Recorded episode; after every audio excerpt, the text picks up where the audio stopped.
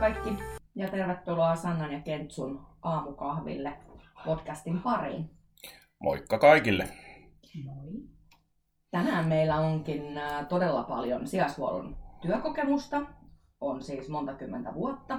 Meillä on täällä ohjaajat Jenni, Ritva ja Minna. Tervetuloa. Kiitos. Kiitos. Kiitos. Ja tänään lähdetään purkamaan tätä settiä sillä tavalla, että niin, sulla oli oikeastaan sana vähän kysymyksiä tähän varattu etukäteen tällä kertaa, eli haluatko lähteä niistä liikenteeseen? No mä ajattelin itse asiassa, että voitaisiin aloittaa siitä, kun mä tuossa pari viikkoa sitten keskustelin Ritvan kanssa sellaisesta asiasta, että äh, tuolla Hesarissa oli yleisön osastokirjoitus Helsingin kaupungin sijaishuollon työntekijöiltä, josta tuli semmoinen käsitys, että, että meillä tällä työssä otetaan jatkuvasti turpaan ja, ja varsinkin yövuorot on ihan kauheita ja ei saada henkilökuntaa ja, ja oli hyvin semmoinen negatiivinen se kuva siitä. Niin me Ritvan kanssa juteltiin tästä silloin, kun se oli ilmestynyt se artikkeli ja mun mielestä Ritva sanoit hyvin, miten sun isä reagoi siihen. Kertoisitko vähän siitä? Joo, no hän soitti siis heti, mun mielestä se oli vielä, olisiko ollut viikonloppu, kun se oli julkaistu se tota, se kirjoitus ja, ja, tota, ja hän oli kovin huolissaan siitä, että onko tämä nyt sitä sinun työtäsi ja, ja kuinka te siellä nyt sitten pärjäätte ja, ja ymmärrän kyllä hyvin hänen, hänen niin kuin pointtinsa siitä, että, että tota, se kirjoitus oli varmasti aika paljon niin kuin ajatuksia herättävä mm. ja juurikin niin kuin sitä, sitä huolta sitten, että, että millaista työtä sinä oikein teetkään. Aivan, kyllä. Joo, kyllä se oli niin kuin luonteeltaan sen tyyppinen, että, että ei siinä niin kuin kauheasti positiivisia puolia nostettu esille siinä kirjoituksessa. Joo, ja sitten itselle tuli ainakin semmoinen olo, että tarve jotenkin selittää asioita. Niinpä. Vaikka, vaikka niin kuin, kyse on ihan, ei koske juuri niin kuin omaa työtä niin ihan konkreettisesti, mutta se, että, että tota, jotenkin halusin hänellekin kertoa sitä, että ei tämä työ nyt ihan pelkästään niin kuin voi olla niin, kuin niin huonoja ja kauheita asioita. Aivan. Että enhän mä tekisi sellaista työtä. Niinpä. Mutta kurjaa, että se oli kirjoitettu hyvinkin negatiivisesti ja ihmiset, kellä ei välttämättä ole niin kuin konkreettista tietoa työstä, niin sillä perusteella luo kyllä ihan vääriä mielikuvia. Niinpä. Niinpä. No mitäs, miten te olette ajautunut tänne alalle? No mä voisin sanoa sen verran, että tota, mä tein ennen, ennen, ennen lastensuojelua niin semmoista ennakoivaa nuorisotyötä. Mä olin semmoisessa projektissa mukana pari vuotta ja sitä kautta sitten tota, tutustunut lastensuojeluun ja se rupesi kiinnostaa sitten Joo. kovinkin. Ja hakeutunut sitten sen takia. Joo. Joka oli ihan eri maailma, mikä oli silloin se visio siitä, että mitä se on. Aivan. No, oliko positiivinen vai negatiivinen? Yllätys? Öö, loppujen lopuksi oli tota, positiivinen se yllätys, koska se, mulla ei ollut hirveästi tietoa siitä niin kuin ihan lastensuojelusta. Ja sitten tota, ne mitä, mitä tuli, niin ne oli niitä kaukokuvia. Mutta tota, se oli kyllä positiivinen yllätys ja on ollut semmoinen, että tykkään työstäni. Mm.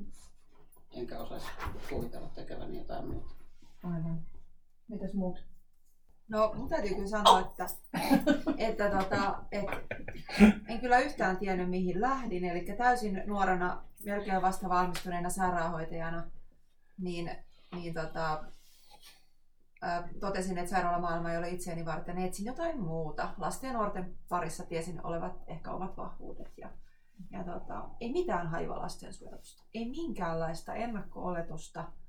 Ihan vaan työpaikkailmoituksen perusteella haetaan sairaanhoitajaa ja lapset ja nuoret löysin sieltä tekstistä ja sinne siis. Ja, ja tota, siihen jäi sitten kyllä. Mm. Olet jäänyt koukkuun myöskin.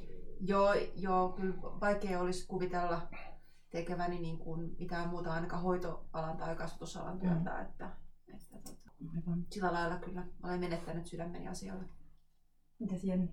No, mulla on vähän samanlainen tarina aina, että mä oon eksynyt ehkä tälle alalle sille vahingossa. Että mulle, mulle vaan niinku kerrottiin, että, tota, niin, että tuolla olisi työpaikka, joka tarvitsisi tota hyvää tyyppiä. Ja tota, niin, sitten mä olin silleen, että apua, että tota, niin mä kuulin, että se on niinku perhekoti. Ja sitten mä ajattelin, että ei, ei. Ja tota, no, mä ajattelin, no siinä vaiheessa mä olin itse semmosessa, että mä en oikein tiennyt, mitä mä halu ja oli vähän, piti keksiä uusia kuvioita silloisena lähihoitajana ja innostunut sairaanhoitaja opiskelusta kanssa, niin menin työhaastatteluun ja itse asiassa tällä polulla mä edelleenkin oon. Ja mulla on vähän sama, että niinku, työ on niinku vetänyt itsensä niin pahasti sisään, että, tota, niin, että ei tästä oikeastaan halua enää irtautua, että antaa tosi paljon. Niin. Mutta sillä niinku, vahingossa. ja vielä sillä ajatuksella, että mä en koskaan halua lasten kanssa tehdä töitä. tota... ja 11 vuotta myöhemmin. niin, tässä olen. niin. Tässä on vähän äänähdyksiä sitten taustalla. Älkää ihmetelkö, se on meidän toinen studiokoira Iines. Kuinka vanha Iines nyt oli? Kahdeksan viikkoa. Kahdeksan viikkoa, niin sillä on omat ajatukset täältä, mitä se tekee. Että kuuluu kalustoon, sanotaan näin. Kyllä. Mutta mitä sitten, kertokaa nyt ihmisille, että mitä se on ihan käytännössä niin kuin se työ, minkälainen teidän tavallinen työpäivä on, jos on tavallista työpäivää. Ne kai vaihtelee aika paljon, mutta... No, kyllä varmaan tavallinen työpäiväkin noudattaa jonkinlaista, jonkinlaista toistuvaa niin kuin kaavaa jossain määrin, vaikka tietenkin jokainen päivä on erilainen, mutta, mutta tavallinen työpäivä on hyvin, hyvin tavallista olemista lasten kanssa hyvin tavallisen arjen keskellä. Hmm. Eli kyse ei ole mistään niin kuin hoppas, hokkuspokkus jutuista, vaan, vaan tota, tavallista arkea. Aivan. Ja mitä kaikkea siihen kuuluukaan lasten osalta.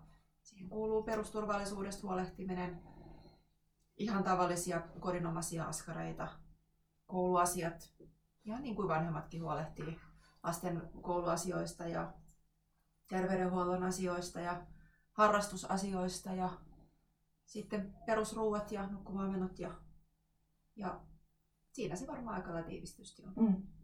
Vähän niin kuin suurperheen. Suurperheen, kyllä. Joo. No, mitkä, jos teidän pitäisi mainita kolme parasta asiaa teidän työssä, niin mitä ne olisi? Yksi, yksittäiset kohtaamiset lasten kanssa ja sitten tätä työkaverit.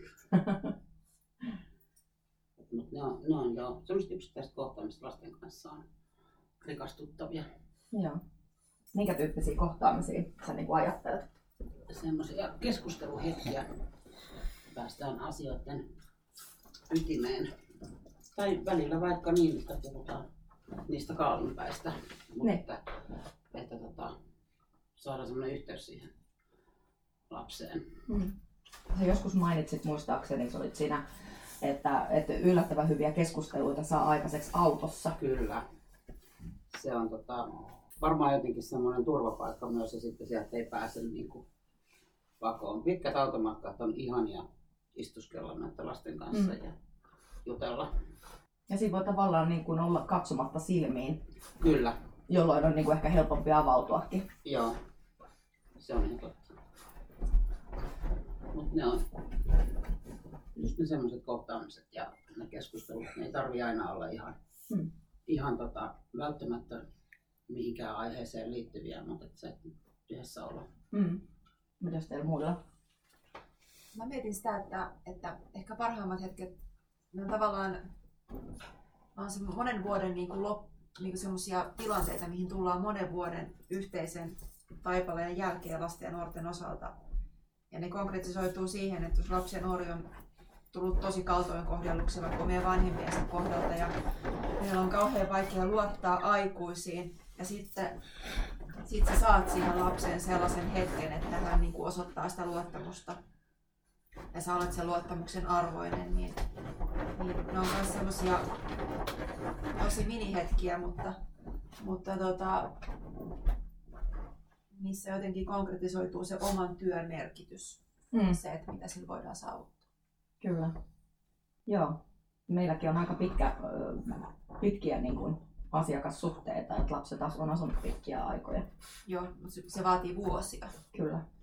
Ja, ja se, sehän tästä työstä tekeekin tavallaan sellaista hyvin pitkäjänteistä, että ei voi olettaa tuloksia aikaiseksi niin kuin puolessa vuodessa tai vuodessakaan. Et sitten jos puhutaan yli viiden vuoden hoitosuhteista, niin sitten sit vasta niin kuin se lapsi uskaltaa luottaa ehkä useasti mm. vasta sitten aikuiseen. Ja siihen asti hän kyseenalaistaa kaiken ja, ja, ja ajattelee, että minäkin petän hänen sanansa ja hylkään hänet. Ja... Aivan. Ja sehän niin kuin on aika haastavaa tänä päivänä, että meille saattaa tulla 6-17-vuotiaita nuoria. Et meillä on hyvin vähän aikaa siinä sitä luottamussuhdetta rakentaa. Mitäs muita asioita? Mä haluaisin jatkaa tuohon sanoa, että sille luottamus tulee niin kuin vuosien saatossa, mutta ehkä se paras kiitos ja ilo niin kuin näkyy just sitten niin kuin vuosien jälkeen, kun nuori on muuttanut ja pois niin, kuin niin sanotusti kotoa. Ja Niin. sitten kun tavataan, niin se, se, niin kuin, se kiitos seisoo sitten siellä, kun hän on vähän ikääntyneempi, 25V tai jotain muuta. Et siinä on niin kuin ehkä se, sit se, mikä mulla itse, kun sanoit, että sulla on autossa ne hetket, että Mm. saa niin kuin oikeasti molemmat rauhoittua sekä sinä että lapsi tai nuori ja sulla sitten just näkee, mutta mun, mun täytyy sanoa, että ihan arkisissa niin kuin tilanteissa niin kuin ruoan laittaminen yhdessä nuoren kanssa, niin se onnistuminen, kun siitä tuleekin oikeasti niin kuin välillä vähän epäonnistunut, välillä voi tulla ihan spesiaalikokemuksia, itse varsinkin kun on sormi keskellä kämmentä niin ruoanlaiton suhteen, niin, niin, niin, tota, niin se semmoisia pieniä niin kuin arjen iloja, ja se on niin kuin työssä ehkä niin kuin parasta, että silloin kun näkee, että sillä lapsella on hyvä olla, niin silloin periaatteessa niin kuin ne kaikki tunteet ja se nauru ja sitten myös ne pahat tunteet tulee sieltä silleen, niin kuin, silleen mutta kuitenkin niin kuin tehdään ne yhdessä vielä loppuun asti sitten. Kyllä.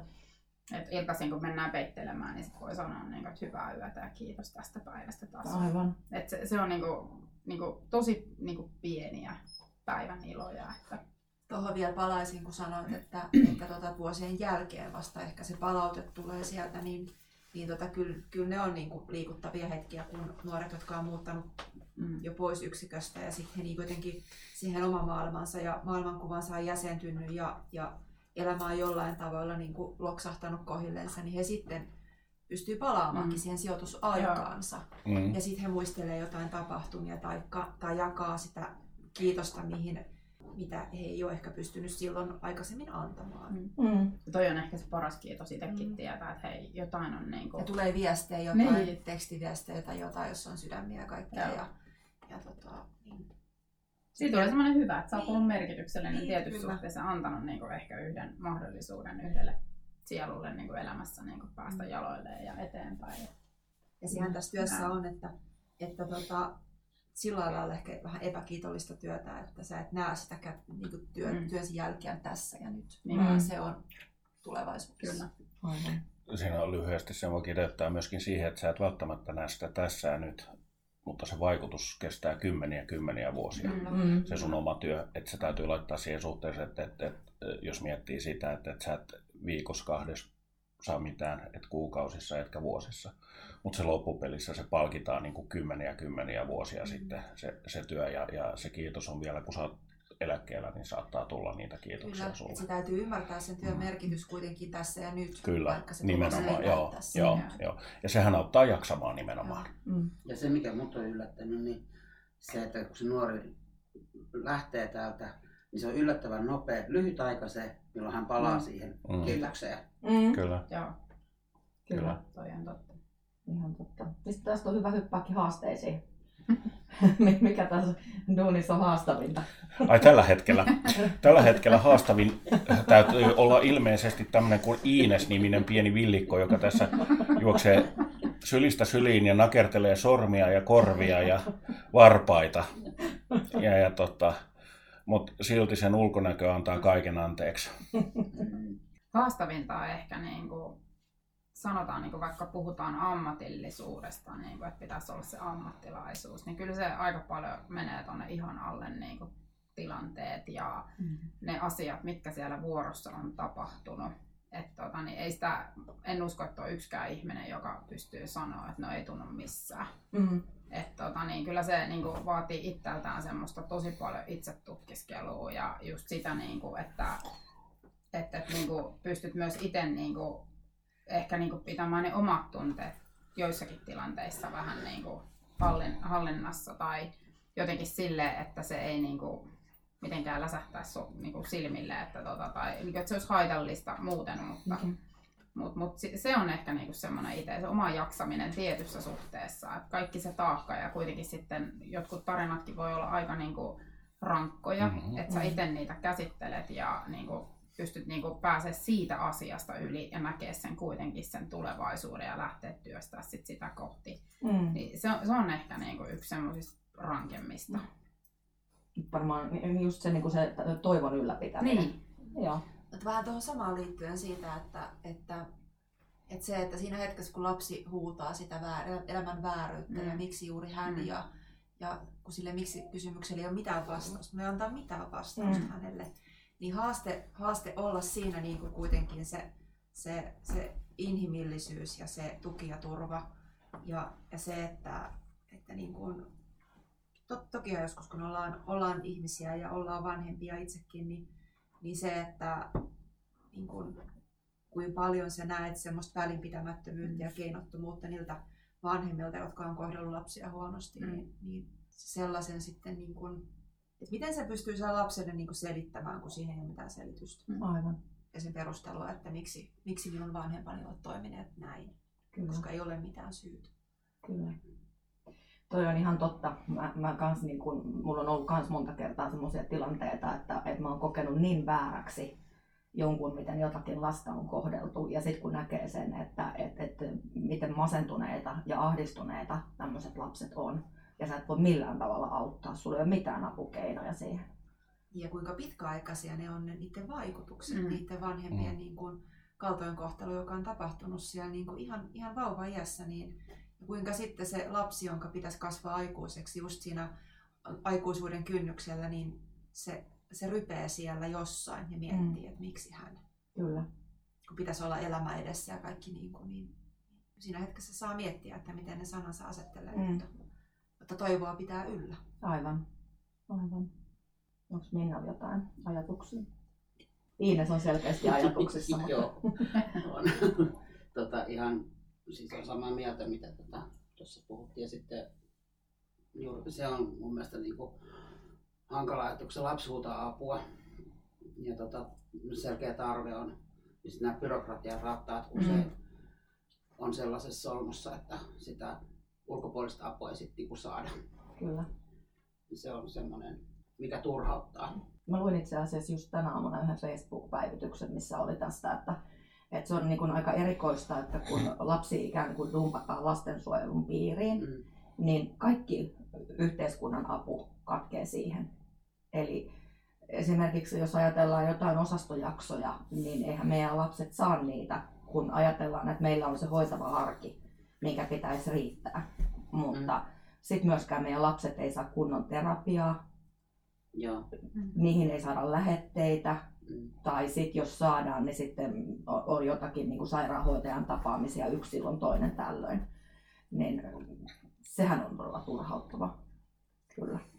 Ja siis, törmään tuohon. Siis, siis tosi usein niin kuin saa niin kuin oikeasti tehdä tosi paljon työtä, että saa niin kuin oikeasti lapsen niin kuin, sanotaan niin kuin, äh, huolet kuuluviin niin kuin, kolmannelle taholle, koska siellä aina kun esittää, tai no itse, itse vaikka ei esitelläkään, että hei, että ollaan niin lastenkodista, niin kuitenkin niin kuin sieltä tulee ilmi, niin siellä heti niin kuin ruvetaan jarruttelemaan, mutta sehän on tosiaankin siellä jo teillä hoidossa. Sitten kun pitää aina muistuttaa, niin me ei olla niin kuin tämän alan niin kuin erikoisosaajia, että mm. tota, niin mekin tarvitaan apua. Ja täytyy sanoa, että itse aikaisemmin äh, saatiin kolmannelta taholta niin tukea työntekijät, jos lapsi oli niin sanotusti kolmannella sektorilla töissä tai töissä kuin siis mm. tota, niin hoidossa, niin me saatiin sitten myös siihen päälle, niin että päästiin käymään niitä meidän tunteet, miten me mm. sitten jatketaan arjessa sen lapsen mm. kanssa.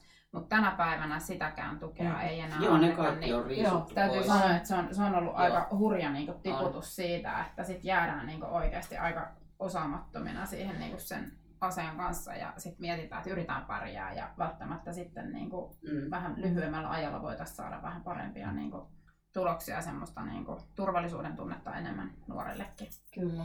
Tässä kuulostaa ihan selkeästi sillä, että haetaan niitä kustannussäästöjä mm. sillä tavalla, että, että, että me ollaan kokonaisvaltainen hoitoyksikkö lapsen ja nuoren elämässä että et, et me pystytään kaikkeen, mutta eihän se niin mene. Mm. Ja ta- tavallaan tässä niin kun miettii sitä, että kyllähän tässä aika lailla sijoitettujen lapsen oikeuksia loukataan sillä tavalla, että jos sut sijoitetaan, niin, niin sieltäkö löytyy sitten se kaikka apu. Eihän se niin mene. Mm. Ei meillä ole terapeutteja ja lääkäreitä meillä töissä ja koulumaailma ihan samalla, ei meillä ole opettajia. Monta kertaa nämä instanssit olettaa, että meillä on se sama resurssi, mikä heillä nyt sattuu olemaan, mutta se on kaukana totuudesta. Et, ja toinen asia, kun sä puhut tästä byrokratiasta, niin joskus tuntuu silleen, että byrokratia on tärkeämpi kuin lapsi. Et kunhan se byrokratia menee oikein, että sitä vähän viljellään ehkä liikaa silleen, että hei, että meillä on rakenteet kunnossa, mutta tuloksesta ei ole niinkään väliä. Aivan. Mm. Jossain määrin sitten niin kuin haasteeksi ajattelen myös sen tämmöisen vähän kuuman perunan, mikä nykyään ymmärrän ihan hyvin, että, että lasten oikeuksia on tarkasteltu ja, ja tota, on myös oikastu paljon semmoisia niin huonoja asioita, mutta, mutta en, et, joskus tuntuu, että, että tavallisessa perheessä on enemmän niin kuin mahdollisuutta asettaa niitä rajoja Kyllä, lapsille, kyllä. joita he tarvitsevat Joo. meillä. Kyllä. Ja meillä se vaan menee niin, että, että mennään lasten oikeudet edellä, mutta aina se oikeus ei välttämättä ole sen lapsen etu. Mm. Joo, Mm. Et jos mietitään vaikka jotain, että, että voiko, voiko minkä ikäinen kulkea yksin tuolla kylillä, onko se hänen etu vai olisiko etu olla aikuisten niin kuin lähellä. Et, et siinä on paljon, paljon mun mielestä vielä, vielä niin kuin työstettävää niin kuin lainkin puolelta. Niin ja oikeasti tämä kysymys taas liittyy just siihen, että et, et, ketä nämä palvelee oikeasti. Mm. Jos lähdetään pohtimaan sitä, että, että ketä se, että meitä rajoitetaan esimerkiksi just tämmöisessä ihan perushoivatyössä, niin ketä se rajoitus oikeasti palvelee. Aivan. Jos lapsi ei saa sitä turvaa, mitä lapsi kasvaakseen ja kehittyäkseen tarvitsee, Kyllä. niin ketä se palvelee? Et jos sitten, mehän tiedetään kokemuksesta, että vähän niin kuin jalkapallossa on punainen ja keltainen kortti, niin meillä on se YK-kortti, että lapsen oikeuksia ja nää, mutta se ei palvele sitä lasta enää. Ja kuka sen sitten on lukenut sen sopimuksen? Niin. Että klassikkohan on se, että pirukin lukee raamattua. Kyllä, Mm. ja, ja hyvin ristiriitainen olo välillä itse, just kun on vanhempia ja omia lapsia, tai on, Mm. on vanhempia ja omia lapsia, niin miettii sitä, että, että antaisinko mä tämän oikeuden omalle lapselleni ja, ja Mm. sitten taas niin kuin laistosta olosuhteissa lapsen täytyy saada se Mm. puhelin ja täytyy Mm. saada sillä Mm. tehdä sitä ja tätä ja tuota. Ja, ja kotona sitten taas vanhempana mä tekisin ehkä toiset ratkaisut. Nimenomaan. On. Ja sit Siinä on niinku- selvä ristiriita. On, Kyllä. Ja, ja sitten niin mun mielestä se niin kuin konkretisoituu siinä, että mitä itse vanhempana esimerkiksi rajoittaisin lapsen netin käytössä, Mm. niin mehän ei saada rajoittaa millään tavalla Ei, niin. meidän lasten netin käyttöä. Mm.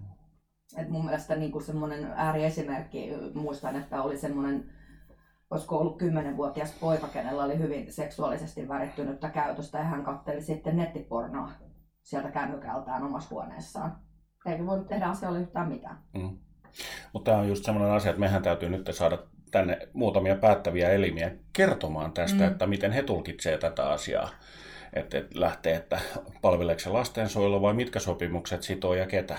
Aivan. Et jos mietitään sopimuksia ja näin, niin, niin sopimuksia on niin paljon kuin on tulkitsijoita. Mm. Ja kuka nyt tulkitsee sitä silleen, että lapsi ei saa sitä etua, vaan tämä on muutenkin raskas prosessi se, että lapsi tulee sijoitetuksi ylipäätään. Mm. Niin pitääkö sitä syrjintää vielä sen sijoituksen jälkeen niin kuin jatkaa vaan sen takia, että joku muu instanssi ehkä nauttii sitä niin sanottua tulos- tulosta siitä aiheesta, joka on ehkä vääristynyt ajatus. Ja toihan on tavallaan niin kuin lähtenyt liikenteeseen kaikki nämä ongelmat siitä, että, että on haluttu asettaa sijaishuollossa olevat lapset erityiseen asemaan. Joo, kyllä. ja, ja lisätä heidän itsemääräämisoikeutta. Siitähän siinä on kyse, mutta ehkä on menty vähän niin kuin ojasta allikkoon. Pahimmillaansahan tämä on sitä, että, että se, joku lapsi tulee tietyn syyn takia sijoitukseen, niin se mahdollistuu edelleen tavallaan Mm. sen, sen ongelman ylläpitäminen yksikössä, koska lapsella on oikeus vaikka käyttää kännykkää miten Mm. sattuu Aivan. ja tehdä pelata vaikka ihan, ihan miten vaan.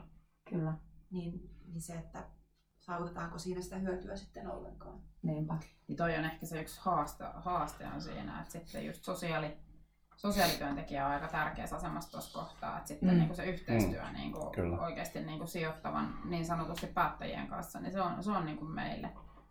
Itse mikä mulla on jäänyt hyvin mieleen, kun näitä silloin pohdittiin, kun oli kännykkärajoituksia ja muita, että ei saisi viedä puhelimeen, niin mun mielestä oli paras, kun YK lastensuojelulaissa lukee, että lapsen oikeus on aikuisen velvollisuus, niin si- sitä muistaan, niin täytyy tota, niin jotenkin aina sitten niin kuin saada niin kuin luovittu siellä. Aivan. Se, se on niin kuin ehkä semmoinen, että et, ehkä haastavinta on just tämä, miten sä luovit tässä Aivan. kaikessa niin kuin säännös, byrokratiassa ja sitten, että sä pystyt niinku perustelemaan sen asian, mikä on oikeasti niinku terveyttä ja kasvua edistävää toimintaa. Niin, Ja mikä vaarantavaa. niin, Ja, Mm. ja eikö se, se meidän aikuisten velvollisuus on kuitenkin suojella sitä lasta niin, kyllä. siltä, jotta se saisi kasvaa ja kehittyä Mm. niin kuin ikätasoisensa mukaisesti. Mm. Mutta kyllähän se suunta on aika lailla väärä, jos täytyy niin kuin yksikössä luovia siitä, että saa sen aidon kasvatuksellisen niin kuin vaikutuksen lapsiin ja nuoriin.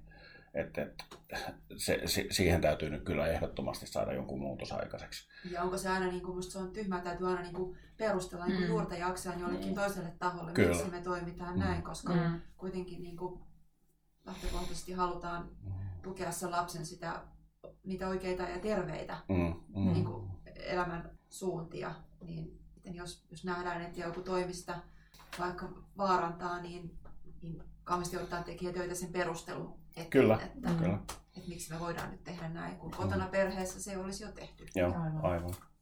Mm. Hei, nämä oli loistavia ajatuksia ja, ja tota, tässä on mielenkiintoisia aiheita nyt käyty läpi ja nyt vähän ehkä jatketaan sitten meidän toisessa jaksossa näitä samoja aiheita samojen ihmisten kanssa ja, ja, ja mietitään ja sitten edelleen sinne Instaan kysymyksiä, jos haluatte kokeneille ammattilaisille esittää kysymyksiä tai nuorille, jotka haluaa tulla tänne alalle, niin nyt olisi semmoinen raati sitten täällä valmiina, joka voisi sitten ottaa tämän toisen jakson tai jopa kolmannenkin jakson sitten haltuunsa ja auttaa vähän, että kannattaako tälle alalle tulla vai ei. Mm. Olisiko tämä hyvä idea? Joo, Eli katkaistaan tämä jakso tähän ja kiitetään osallistujia kiitos. ja ei muuta kuin otetaan sitten seuraavaan kertaan. Moikka. Moikka! Moi moi!